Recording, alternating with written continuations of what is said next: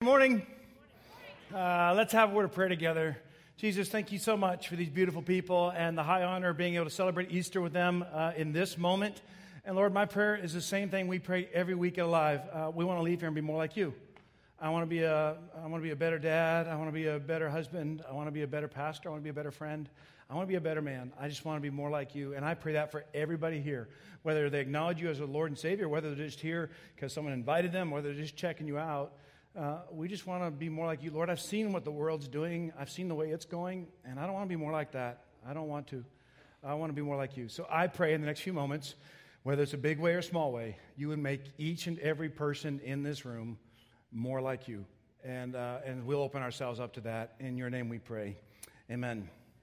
So uh, I was thinking about our time together, and I was reflecting on, uh, you know, Easter time. Of course, a lot of guests come, a lot of people that uh, don't even believe come to church, and you all thought we didn't know, but we know, and uh, and and we're and, and that's awesome. So I was thinking that we all kind of have these different tastes in our mouth related to Jesus. So some of us come into the room like this and we think, man, I grew up in the church. You know, I remember Sunday school classes and gospel sings and, uh, you know, going to an altar and uh, potluck dinners and all these things are awesome. I can't wait to celebrate Jesus. Then there's another group of people that doesn't even know what a potluck is. And you think, wow, is that a Vegas term or is that something creepy just Christians do? And, and I get that too. Uh, but you kind of come in this room real skeptical and you're sort of checking everything out and you've kind of formed some evaluations and opinions. And, and I get that too. And you're just sort of kind of got your guard up because you're waiting for when we're going to bring the snakes out and do something that only weird Christians do. And, and that'll be toward the end of the service. And then, then there's this third group of people in the room. And, uh, and what you are is you've kind of, you've, you've kind of, if you will, you walked out on it. You know, you started out with some Jesus, maybe small, and, and now you sort of walked out on it because, you know, something disappointed you or you got hurt or somewhere. Or maybe you walked out because you actually met some people who said they followed Jesus and it was less than what you were hoping it would be. It was less than what you thought it would be. But regardless of what kind of taste you have in your mouth uh, related to Jesus, uh, let me just to say this. Uh, I'm, I'm glad you're here. I'm glad you're here. And I think it's a good place for us to be together and to check out kind of this whole thing of Easter. A few weeks ago, uh, I went to the restaurant. A staff took me to the restaurant. And when I say they took me to the restaurant, they drove, they didn't buy. And so we go to this restaurant, and it was a weird restaurant in that um, you didn't sit down at a table and like get like service at the table or stuff like that. And you didn't even go up to the order counter. What you did is you walk into this restaurant, and there's this little area over here with all of their menu printed on a card. And so everything's printed on the card, and then there's these Sharpies, and you basically mark everything you want on the sandwich, what you want them to make for you. And so, like, they have this, like, meat section, and then you just Circle all of that, of course. You know, just take every meat that's ever been invented and put that on a sandwich. Tofu, nope, throw that out the door. And then there's like, like lettuce and tomatoes and peppers and all that stuff. You just check, check, check, check, check. And then it gets to the cheese. Every cheese that God has ever made is on this list of paper, and you just check, check, check, check, check, check, check, check, you know, every cheese. And then when it's all said and done, you take what you have created and you put it to the lady behind the counter, and the very nice lady behind the counter makes your sandwich just like you wanted it to be made. It's an amazing place. I'll tell you where after service. And I got to thinking about that. I was like, you know, uh, that's kind of the way we do things in our lives, isn't it? Especially when we go out to eat. I mean, when's the last time you went out to eat with somebody and they just ordered what's on the menu? We always tweak whatever it is we order. For example, if I go to a Mexican restaurant, I always say, I'll have whatever, but just don't put any guacamole on there because I don't think God made that. And so, you know, I don't think you should put that on the plate. So I do that too. And then some of you people, you know, you are so customized in what you, what you eat, you know. And in fact, we have one person who's really extra on our staff who customizes their water. And so this is what they'll do. Uh, so if you get water, what kind of fruit comes in water?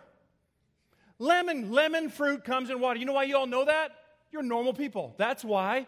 Not this one. No, I don't want to tell you who it is, Beth. But who it is is that she'll ask for lime in her water. And then some of you people, you're probably in someone, you're the only one in your family, but some of you extra people, what you'll do when you customize your water is you'll say, I'd like a glass of water, but no ice. It's all water. It doesn't change. I mean, it's going to melt. Just relax, chill out a little bit. It's going to become water. And we do that. And we do that with food too. So, can I have rice instead of potatoes? Uh, can I have asparagus instead of onion rings? Said nobody ever. Can I have. Can I have my dressing on the side? Hey, I'd really like a salad, but I don't want any lettuce in it. Would that be okay? And so we all sort of have these things that we sort of customizing on that when we go out to eat. And so as I was reflecting on all that, and I was thinking about Easter, I realized this. See if you agree with what I'm getting ready to say. I, I think I customized Jesus. I think I sort of kind of customize Jesus and, and, and, and, I, and I do something that's a little, little different. It's like I'm ordering off a menu.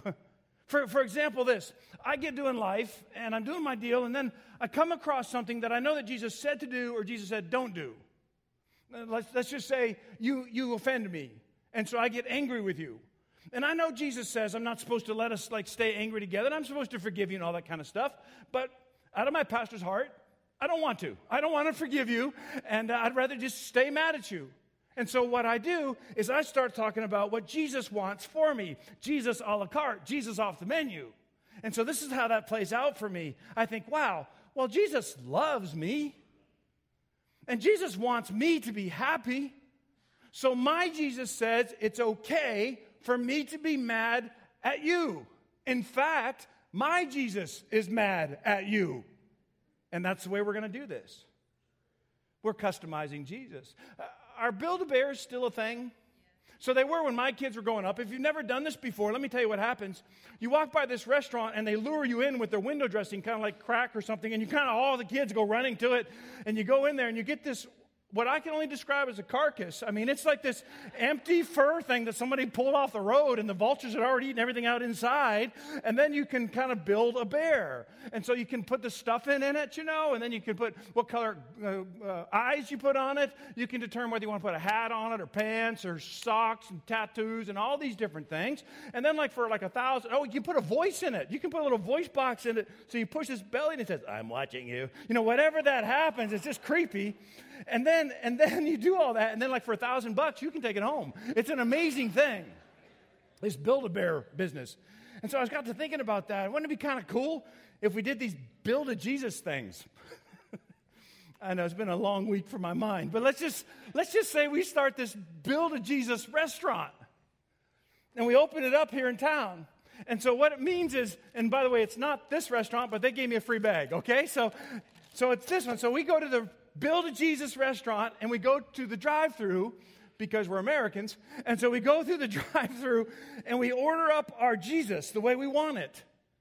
And so I started to think what I would order. And here's kind of something that I would order. You see what you think. Uh, hello, I would like a supersized Jesus, extra grace, some double forgiveness, hold the hard truth with a big order of don't make me feel bad about anything, anything that I have ever done on the side. And also, if you could, answer every prayer that I've ever offered and protect me from any hurt or pain in my life and eventually let me die in my sleep. That would be great. Where do I get that? And then what we do is we take that Jesus that we've created, that we ordered off the menu, and we take that Jesus and we put him in the car beside us. And then we start doing life. And we get going through life and everything's going great. And then life hits some kind of pothole. Not like a little cute pothole, but a, but a big pothole. And the wheel falls off. Or maybe you hit the wall, or maybe it hits the fan, or whatever you go off the rails, whatever it is you want to say. But it's okay because life has been difficult. The diagnosis comes down, the marriage is tanking, you know, whatever. The kids reject us, parents hit us, the addiction's winning. But it's okay because we've ordered up Jesus. And he's sitting here right here in the seat beside us. And so, what we do, at least in Tom's mind, is we talk to Jesus in the bag. You live your life, I'll live mine. And so, we're talking to Jesus in this bag, and we say, Hey, Jesus, my life has just hit the pothole, and it's off the rails, and I'm not sure I'm going to make this through this. Could you possibly fix this? you fix this. And the bag says back, I can't. You can't. I just stopped at the restaurant right down there and I ordered you up. I even supersized you. I even supersized you, Jesus. And I and I and this is now when I really need you. And Jesus says, I can't. Why? Because I'm not real. You made me up. You made me the way you wanted me to be, but I never really existed. I'm not real. And I got to tell you, minus the whole talking to the bag thing, there's a period of time in my life when I made Jesus up the way I wanted Jesus to be. And when Jesus didn't, couldn't respond to what I needed, it raised two questions that, to be honest with you, I still think I question, I, I deal with some of the second question. The first question is this wow, I don't even know if I believe in Jesus anymore. And what really I was saying was, I don't believe in the Jesus I just ordered off the menu. But here's the second question I don't know if I can ever trust Jesus again. He let me down when I really needed him, so how do I know he's going to be there the next time? Now, I hope it's true, at least for some of us in this room, that the main reason that faith took a hit or faith was rejected or faith dropped off the priority list in our home or in our lives because our family went through a tough season. You went through a tough season. And you went to your Jesus in the bag and you told him what he should do and when to do it. And nothing happened. Nothing happened. And so you had to come to a decision do I even believe in this? And will I ever be able to trust it again? Now, here's the thing I've lived my life long enough, and, and some of you have lived a lot longer than I have by the looks of you. And see if you agree. I, I think I've lived my life long enough. I've had enough experiences, I've had enough hurt, I've come face to face with enough hurt that I've caused in my life and hurt that other, people's have, other people have caused that hurt me. And I formed this incredibly secretive, awkward, but compelling con- conclusion, and it's this I need Jesus. Don't judge me. I don't need that one. But I need a real one. And maybe there's some small part of you that hopes that there might be a real Jesus other than the one you bought into when you were a kid or the bought into when you before you walked away from all this. A Jesus somewhere that's true. A Jesus that's something better than I rejected when I was younger. So here's my agenda for all of you visiting and don't know me from Adam. Here's my agenda for the next few moments, all cards on the table. Before we reject Jesus, or before we decide about Jesus, why not figure out who Jesus said he was? Not who churches and but not who everybody else in culture, but let's just see what Jesus who Jesus says he was. And if we say no, then well, let's say no to what's real. Let's not say no to something we created. Let's say no to what's real. And so, what I'm going to do in the next time I have left is I'm just going to give you an example of just one example of when people that had an a la carte Jesus that they ordered off a menu encountered the real Jesus.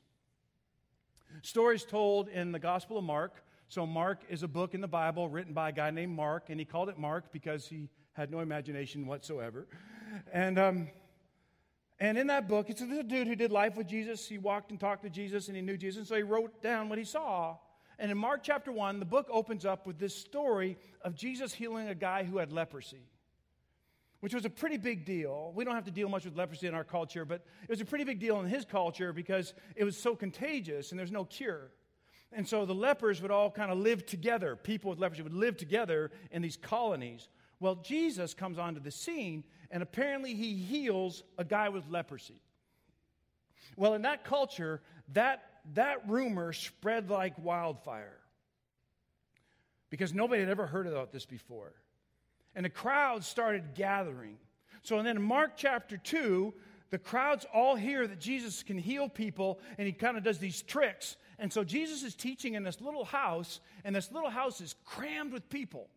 I mean, they're crammed all in the kitchen, and the dining room, and the foyer, and on the couches. They're everywhere, hanging in the windows, and they're crammed with people because they've come to see Jesus do his tricks. Now, in this town, there were these five friends who were doing life together, and one of the friends was paralyzed. So the four friends decide hey, we've heard the rumor that Jesus healed a guy who's a leper. What if maybe we took our friend who's paralyzed and got him into a room with Jesus, and then maybe Jesus would do one of his little tricks?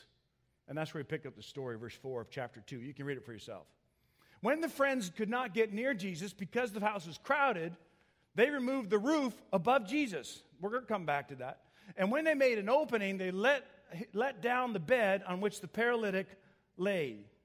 Now, in my mind, these four guys grew up together. Well, I don't know this. I'm just telling you in my mind.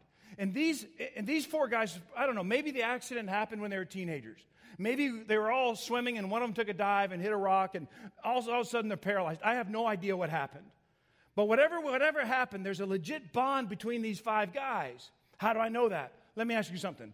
You name four of your friends you would trust to lower you from the ceiling on a bed, then you know what kind of trust they have going on. These guys were tight.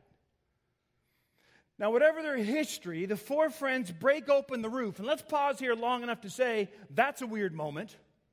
That's not normal behavior, even though it's in the Bible. This was always a weird moment, just as it would be here today. And so they break open the moment, and I always figure there's one guy in the group who's always telling the jokes, and he opens the thing, and everyone's looking, looking up, and they see Jesus' hair is covered in plaster and there's dust everywhere, and the guy goes, hello. You know, he kind of waves down into the moment, and then uh, they just kind of gets their, all their attention. And all of a sudden, man, this bed gets lowered down right there in front of Jesus. And you know what the four friends were saying?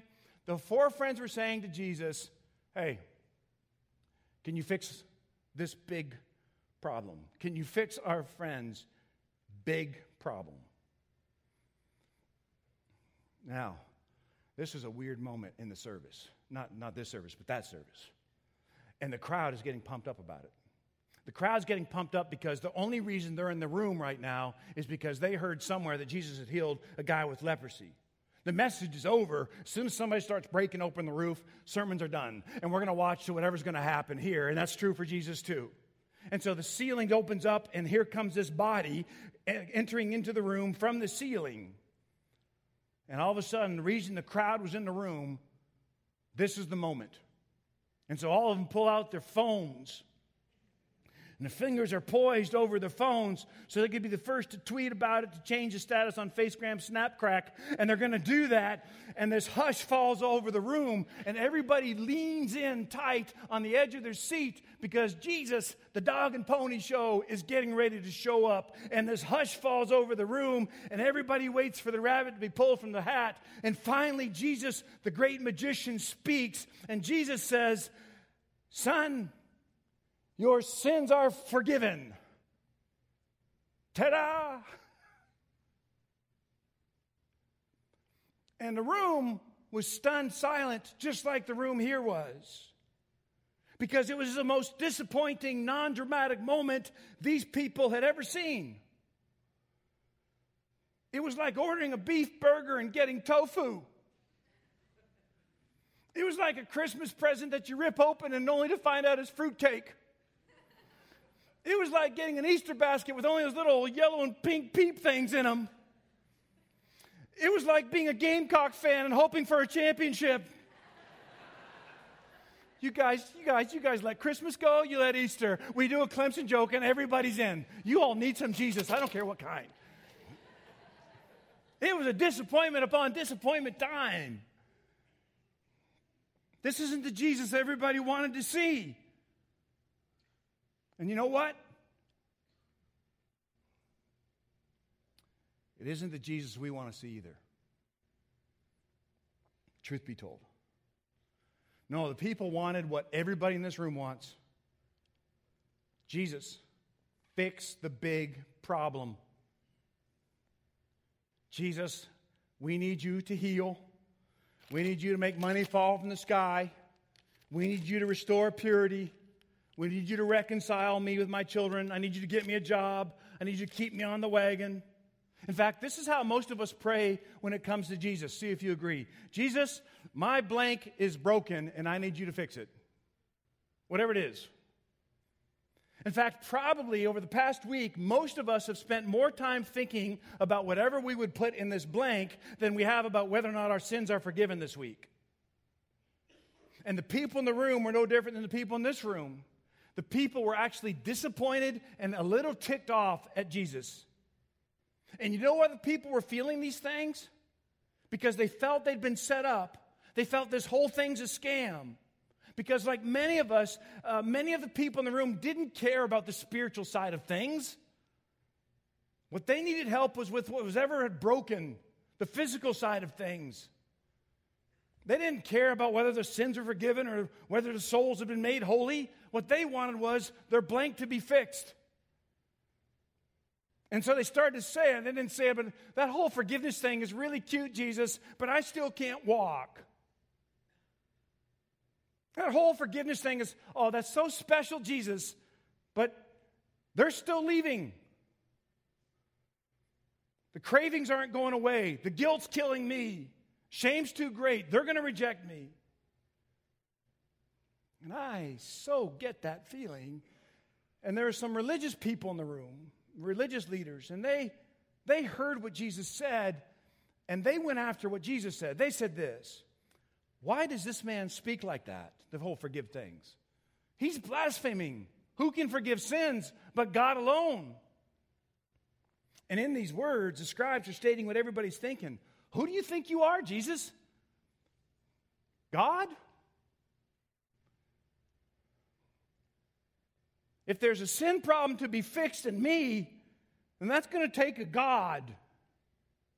There are some things that are so broken in my life that only God could really fix them. And now, Jesus has all the people in that room right where he wants them. So he says, which is easier? To say to the paralytic, Your sins are forgiven, or to say, Rise up, take your bed, and walk? And, and you know the answer to that question, right? It's easier to say, Your sins are forgiven. I can say that for you, and you're never going to know. Meet me in the lobby after the service. Hey, Tom, would you forgive my sins? Yeah, sure. Forgive your sins. Go on. Do that no more. I don't have that power, by the way, but I could say it to you. And the reason that's easy for me to say is because you never know if it worked. You never know. And that's what Jesus is saying. But if you get up and walk, well, that's a big deal. If you can make this dude walk, well, then all of a sudden you have my attention. Verse 10. But so you'll know. Did you hear it? So you'll know that the Son of Man, Jesus, has authority on earth to forgive sins. And this is the moment. The lights dim and the spotlight comes on. Everybody pulls their phones back out. Fingers poised over keyboards and cell phones to record what happens next because whatever happens next will tell us whether or not this dude merits any more of our attention. And if he does what he says he's going to do, then what that means is he can not only handle our biggest problem in this moment, but he can handle our spiritual problem as well. And so Jesus says, so that you'll know. The Son of Man has authority on earth to forgive sins. He said to the paralytic, I say to you, rise, pick up your bed, and go home. And he rose and immediately picked up his bed and went out before them all.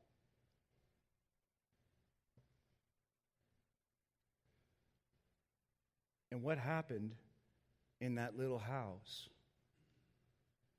all points to this weekend in this house.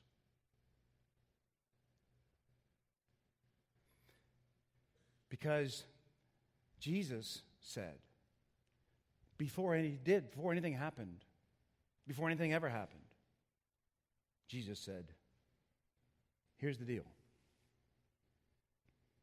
Temple's going to be destroyed in three days, it's going to be built again. Everybody knew that was impossible. And then he went into more detail with the disciples closest to him. He said this He said, Here's what's going to happen I'm going to be arrested, tried, and then I'm going to be killed Friday, be dead. Nobody believed it. But Jesus said it's going to happen. And Saturday, nothing's going to happen. But then he said, when Sunday comes, I want you to tune in and pay attention. Because on Sunday, I'm going to do something physically so you will know without a shadow of a doubt that I can take care of you spiritually.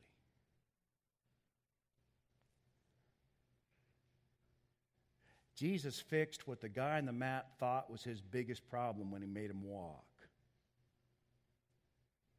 But that wasn't the guy's biggest problem. You know why? The dude on the mat died. Unless you've read a story somewhere that he's still walking around Israel carrying his mat around, saying, I can walk, I can walk, 2,000 years later. Nope, he got sick, he died, he got hit by a bus or something. He gone. Happy Easter. no, I'm getting, I'm getting somewhere. Uh, see, his biggest problem wasn't whatever fill in the blank was. His biggest problem was that he had sin in his heart, and Jesus forgave him of his sin. That was when the biggest problem got resolved. And that sort of leads to this, I guess, idea mistakes and disease, getting fired and relationship wrecks, falling off the wagon, all these are big problems and they're going to change. But if we don't allow Jesus to fix what's inside of us, the real Jesus, not this one, but if we don't allow Jesus to fix what's inside, nothing on the outside really going to change for long. You know that, right? See, much of the pain and chaos in my life is actually a symptom of something going on inside, deep within me. And the real Jesus knows the biggest problem in my life and in your life isn't the marriage, it's not the addiction, it's not the anger, it's not the sex, it's not the resentment. Those are all legit problems we all got to figure out how to deal with. But there's something inside that needs to be set right, and that's the key to unlock the meaning of the Christian life for me. What Jesus does on the inside helps to heal whatever is done on the outside. My blank is broken. And you know what? Next Easter, it'll be a different blank but there'll still be something broken. You know that, right? You've lived long enough, right? You get that. Today it's the kids, tomorrow it's the marriage, and then it's the finances, and then it's the job. It's always something that's broken. It's part of this life. And until Jesus fixed what's going on inside of you at the deepest core of who you are, the real Jesus, not this one, it's a matter, just a matter of time until we have another fill in the blank. Easter is the ultimate so you will know. On a day in history, Jesus backed up every teaching and every promise and every proclamation he ever made by rising from the dead on the third day, just like he said he would do. And if that's, if that's not true, listen to me. If it's not true, friends, then forget all of this. Walk away. Don't waste your life or your time or your resources if it isn't true. Don't take your kids to egg hunts if it isn't true. You're feeding them something that's warped and a lie. But if it is true, if he did it, maybe he's actually worthy of leaning a whole life against. And maybe we can trust him with something more than our biggest problem today. I actually just have one point of application for you since I know so many guests are here and visiting. And my application point is this Would you consider coming back? And here's what I'm going to do I'm going to study and I'm going to prepare and I'm going to mine through Scripture and find real Jesus stories. And I'm going to do the best to my ability to share with you Real Jesus stuff. This is the real Jesus. I'm going to do it for the next four weeks or so here. And I'd love for you to come back and be part of that. And at the end of it all, if you choose to reject that, well, at least you'll walk away from something that's real, not something that you created so you'd feel better, not something you created but was never real.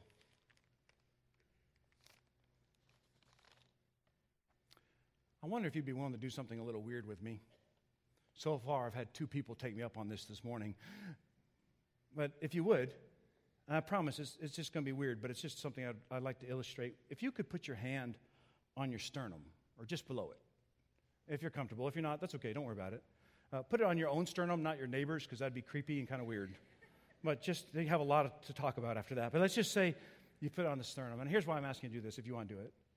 Um, Hebrew culture, Greek culture, actually, they all taught that the core, the root of who you are, is actually just behind where your hand is right now. We'd call it heart or soul or sometimes gut. And that's what the word splanchnon means. That's the, Hebrew, the Greek word, and it means, it means bowel gut. And what they thought and what they taught was that all of who you are flows out of that spot. How you love, how you resent, how you see yourself, how you see your past, your present, and your future. All of who you are flows out of that spot. In our words, maybe you could think of this area as your tell. This area tells everything else what to do. This place determines everything else. Now, if that's not weird enough, I want you to figuratively do something for me. Let's figuratively pretend we grab that tell and let's put it in our hand out here in front of us like this. Don't worry, we're going to put it back in a moment, so you'll, you'll be okay. But just for this moment, if you put it out there, stay with me. And if there is a real Jesus out there, not this one, if there's a real Jesus out there, perhaps we could ask two questions God, what do you want me to do? And then, am I willing to do it? If it was real, if I was convinced it was real. What do you want me to do? And am I willing to do it? Not costume Jesus, but real Jesus.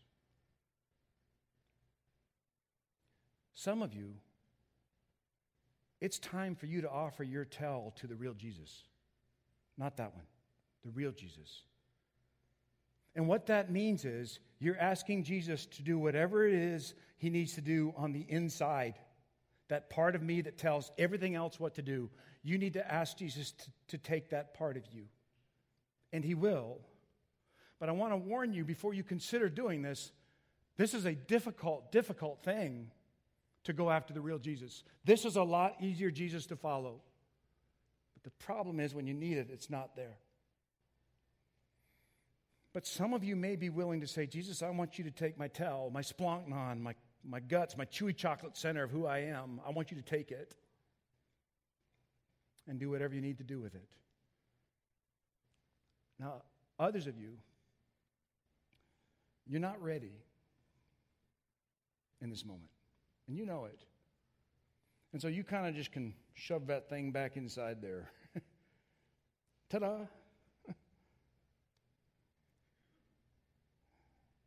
and maybe not today, but at least now you know it's there and hopefully in a day that's not too distant, you'll offer the, the chewy chocolate center part of you to the real Jesus, real Jesus. And you'll say, Jesus, whatever this life holds, I want you to be my purpose, to be my reason for living, and to tell all the rest of me what to do. Does that make sense? That's Easter. That's why this day matters. And that's why I think a life spent pursuing the real Jesus, even when it makes me feel lost sometimes, is a worthy effort. Because I'm tired of managing my own tell. Aren't you? I screw this thing up, man. I'm tired of customizing my Jesus and then reaching for it. I don't love well, I don't lead well, I don't do well when I'm managing my own tell. I need Jesus. And respectfully, so do you. Would you be willing to pray with me?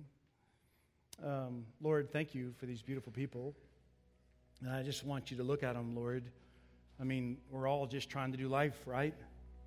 We're all trying to figure out how to live our lives, love the people you place in our hearts and lives. We're all trying to figure out what the right thing is. All of us. But Lord, what we've discovered, at least a good many of us, is we make lousy lords for ourselves. And a good many people in this room have reached for you what they thought was you, only to discover that they've actually is a God they created. So listen, some of you, when we did that whole exercise, that weird thing with holding the splanchnon in your hand and all that, um, you felt this was significant for you, and God was speaking to your heart. You felt that you were gnawing on truth that, that made a, would make a big difference for you. And if that's you, I just want to invite you to have a personal relationship with Jesus Christ. Uh, Tom, that sounds really weird, and I, and I get it, I do. But what that means is this you're tired of holding your own tail, and you're going to give it to Jesus. There's no hocus pocus, there's no magic recipe. It's that you begin living a life devoted to the real Jesus. What's it look like? I don't know. Read it for yourself. Discover the real Jesus in Scripture. And then live your life for Him. He'll show you, He'll teach you. But He won't force Himself on you. You have to invite Him in to have a personal relationship with Him. You have to do that. And once you do, man, He, He'll grow us up. He does. But you got to invite Him. And if you want to, you can do it in your own words you can say, Lord, I just want you to be the Lord and Savior of my life. I'm offering you the chewy chocolate center of who I am. Forgive, heal, restore, whatever. I offer it to you. Hey, for some of you in the room, it's time to go back to the real Jesus. And you know it. Fake Jesus has let you down, has disappointed you. Real Jesus is there. He's just waiting for us to come back. Give him the chewy chocolate center of who you are. Give him the reins again. Let him lead you to where he wants you to be and use you in the way he wants you to be used. Thank you for raising from the dead. Thank you for thinking of the good folks that are alive as you hung on that cross and as you walked out of that tomb. In your name, amen.